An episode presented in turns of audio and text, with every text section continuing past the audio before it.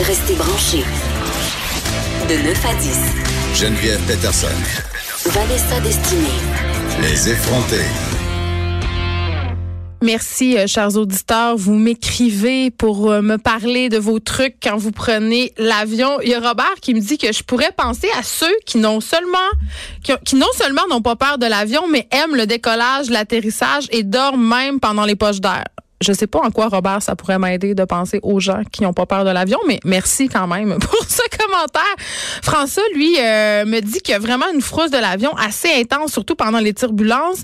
Il écoute des films en sirotant de l'alcool. Et là, ça a l'air d'être votre truc, là, à tout le monde, l'alcool, mais savez-vous que c'est déconseillé de prendre de l'alcool en avion à cause de l'altitude, puis à cause aussi euh, euh, de la sécheresse dans la cabine. On devient vraiment déshydraté facilement, puis ça, c'est pas bon pour le teint, puis ça, moi, je veux pas ça, mon teint. C'est excessivement important, mais Genèse, mais le père de François, euh, je pense que c'est une peur héréditaire. Il a tellement peur de l'avion qu'il a fait une thérapie à Montréal, une thérapie de désensibilisation de la peur de l'avion. Bon, je pense qu'il est un peu tard, mais je pourrais essayer ça. Euh, Michael me dit de prendre plusieurs sleep ease et beaucoup de whisky et de me faire escorter jusqu'à mon banc. Hey, euh, merci en tout cas pour vos conseils. Si je les suis, je vais peut-être mourir d'une overdose comme Amy Winehouse dans, dans, dans le ciel, mais euh, en tout cas, mais continuez à m'écrire peut-être pour me donner vos vrais trucs. Est-ce que vous méditez? Est-ce que parce que moi je fais juste penser à l'avion qui se crache. Donc euh, aidez-moi, s'il vous plaît, écrivez-moi.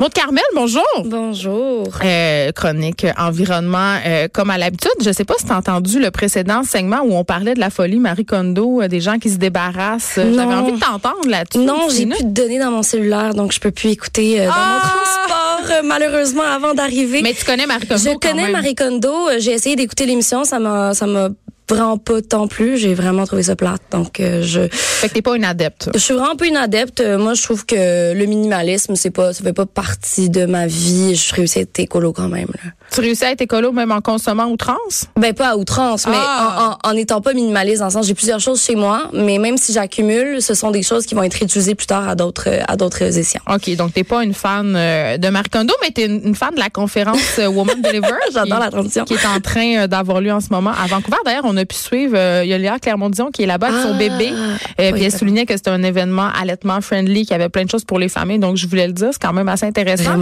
Euh, mais pourquoi tu avais envie de nous parler de ça aujourd'hui? Ben il y a un lien avec l'environnement en Ben fait. oui, évidemment. Euh, ben c'est c'est pas on, on fait pas tout de suite le lien mais bon cet après-midi il y a un atelier de l'AQOCI qui est l'association québécoise des organismes de coopération internationale sur les femmes et la lutte contre les changements climatiques. C'est une initiative donc québécoise, l'animation est par une québécoise puis aussi deux jeunes québécoises de 25 ans étudiantes en relations internationales à l'université de Laval qui vont animer une discussion sur la favorisation de l'implication des femmes dans la lutte contre les changements climatiques. Ben, Donc, pourquoi ça les affecte plus que les autres? Exactement. Donc, il y a deux choses qu'on veut dire dans cette conférence, c'est que oui, comme tu viens de dire, les femmes sont davantage touchées par les effets des changements climatiques, comme les sécheresses, les inondations, mais c'est aussi qu'elles ont besoin d'être mieux représentées à tous les niveaux pour les différentes prises de décision. Donc, pourquoi est-ce que ça touche plus les femmes?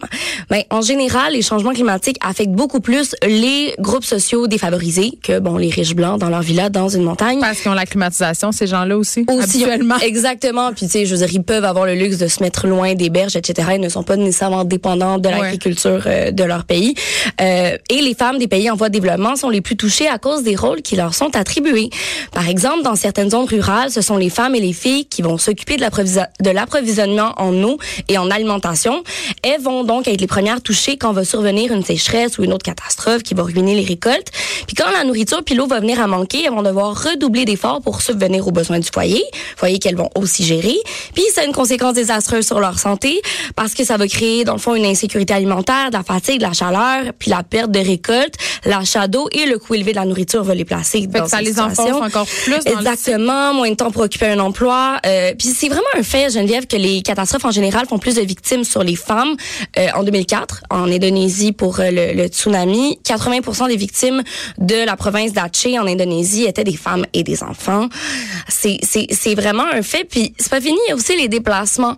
Euh, selon l'ONU, bon, il y a plusieurs millions de personnes qui sont actuellement contraintes de quitter leur foyer à cause des catastrophes climatiques.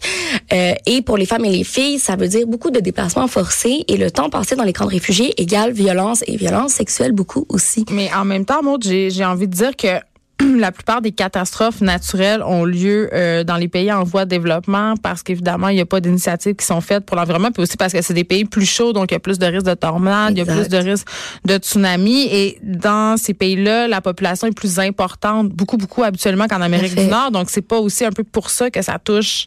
Ben, c'est pour ça, tu sais, dans le sens, eux sont, sont, sont victimes, oui, parce que c'est dans, dans des pays chauds, puis en plus, c'est notre faute à nous.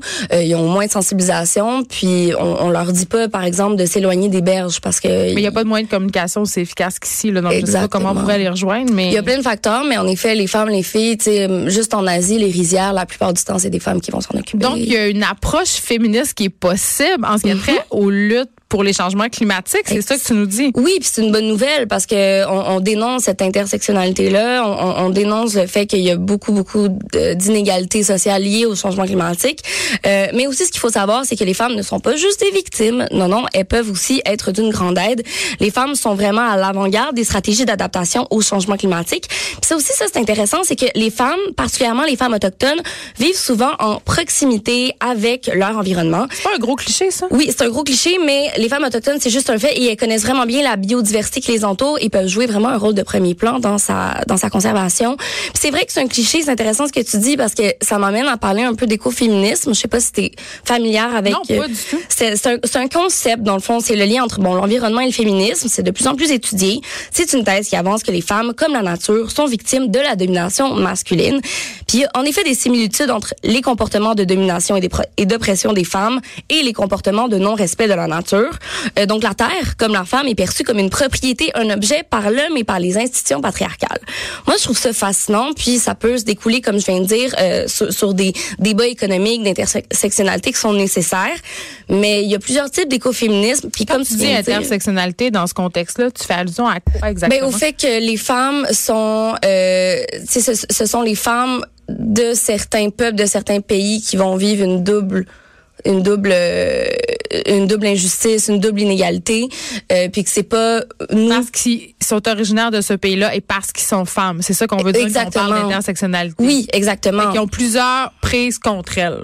Exactement, c'est qu'il y a mille inégalités euh, pour elles. Nous, on n'est pas plus touchés que les hommes par les changements climatiques au Canada. C'est plus euh, certaines femmes, mais comme tu... que dans les dans le nord du pays peut-être. Oui, ah oui oui, oui je m'excuse. Dans les bon, faut pas dire réserve, mais là où on entasse les autochtones. À, Exactement à leur grand, euh, contre leur gré. Chasse, pêche. Ben, en même temps, c'est différent. Mon chasse et pêche dans certains groupes autochtones. La mer va peut-être avoir euh, un, un, rôle qui est différent que dans les pays du Sud. Ça reste à, à étudier, mais tu, parlais de clichés, puis c'est pas faux parce qu'il y a plusieurs types d'écoféminisme, puis il y en a un qui est moins inclusif que les autres, c'est l'écoféminisme radical, qui veut dire qu'avec leur capacité de procréation, les femmes sont plus proches de la terre que les hommes. C'est très essentialiste, c'est vrai comme comme face. Puis puis il y a plein de féministes qui sont contre cette branche, ce qui est très normal parce qu'on dit que les rôles genrés sont acquis de façon naturelle. T'es une femme égale t'aimes la terre.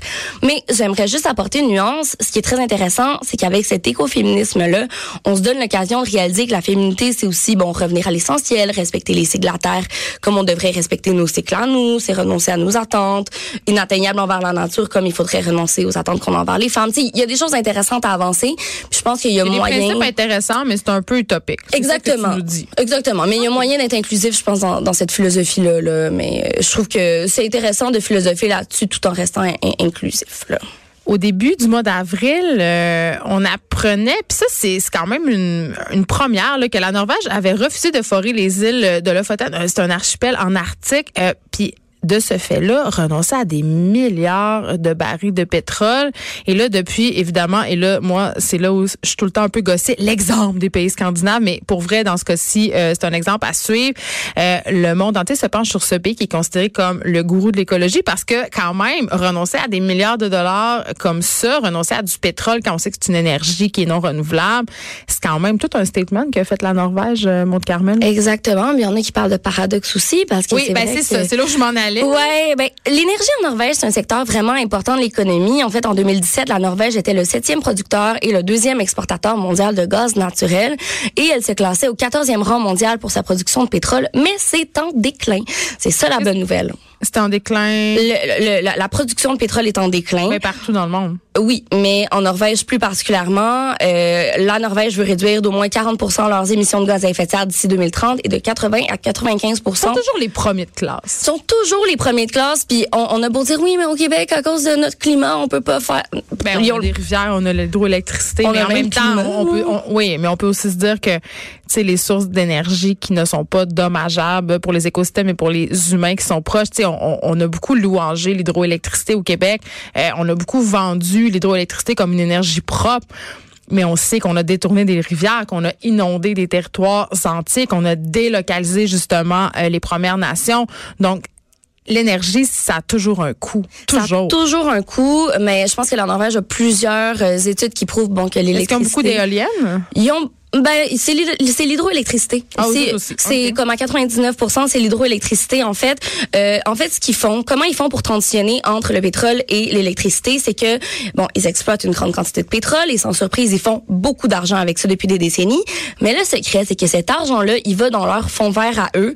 Euh, puis c'est pour ça qu'ils réussissent à être un grand producteur de pétrole et être dans le top 3 des pays les plus verts au monde parce que 97% des pétrodollars va dans leur fonds souverain qui est comme leur fonds vert pour se désengager des compagnies pétrolières. Pour se déculpabiliser, j'ai envie de te dire. Ben oui et non parce Pour qu'avec avoir des votes. ben non, c'est vraiment pas pour avoir des votes. Bon, c'est c'est une question monétaire, mais c'est vraiment avec l'argent, ils électrifient leur transport. Mais Ils Tabura quand même montre que c'est un paradoxe de financer quelque chose avec un truc qui détruit cette même chose qu'on tente de financer. Ben non, parce qu'ils veulent devenir indépendants. Ils veulent plus avoir à euh, dépendre de l'énergie pétrolière parce que ce n'est plus une énergie qui est viable. Mais pour euh, financer l'électricité, ce qui est extrêmement cher, ils ont besoin du pétrole. Donc quand même 97 de leur revenu va dans l'électrification du transport pour plus qu'il y ait à utiliser le, le pétrole. Donc c'est quand même intelligent. Euh, puis depuis, ben il y a des voitures électriques partout, partout, partout. Euh, il y a autant, sinon plus, d'achats de voitures électriques en Norvège que de voitures à essence, ce qui est, ce qui est extraordinaire, tu sais. Mais oui, c'est par souci éc- écologique, mais c'est juste un simple calcul mathématique. Euh, il y a une économie à l'achat parce qu'ils payent pas de taxes sur Ils ont des subs. Ouais, ils ont des subs. Mais il y a aussi, bon, circulation, on les voit réservées, gratuité des payages, omniprésent, etc. Donc, c'est vraiment un, un avantage pour eux d'acheter des autos électriques. là. Colin, tu m'annonces encore qu'il faut que je louange la Norvège puis que je suive euh, son, Oui. son exemple. Tu sais que Peterson, c'est norvégien? C'est-tu vrai?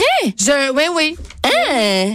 Mais j'ai pas d'auto électrique. J'ai un bouton Eco Drive sur mon char. mais je soupçonne que ça rend. D'ailleurs, on voulait faire une recherche euh, sur ces fameux boutons Eco Drive. Là, Maud, c'est peut-être une mission pour toi. Tu vas venir m'apprendre si les boutons Eco Drive sur les voitures, ça sert véritablement à quelque chose. Peut-être un sujet pour toi pour une prochaine chronique. Je conduis pas, mais je vais essayer de. Tu peux quand même faire Je des peux quand même recherches. faire des recherches. Merci beaucoup tout le monde d'avoir été là. Merci Maud Carmel, on a appris des choses. On se retrouve demain de 9 à 10.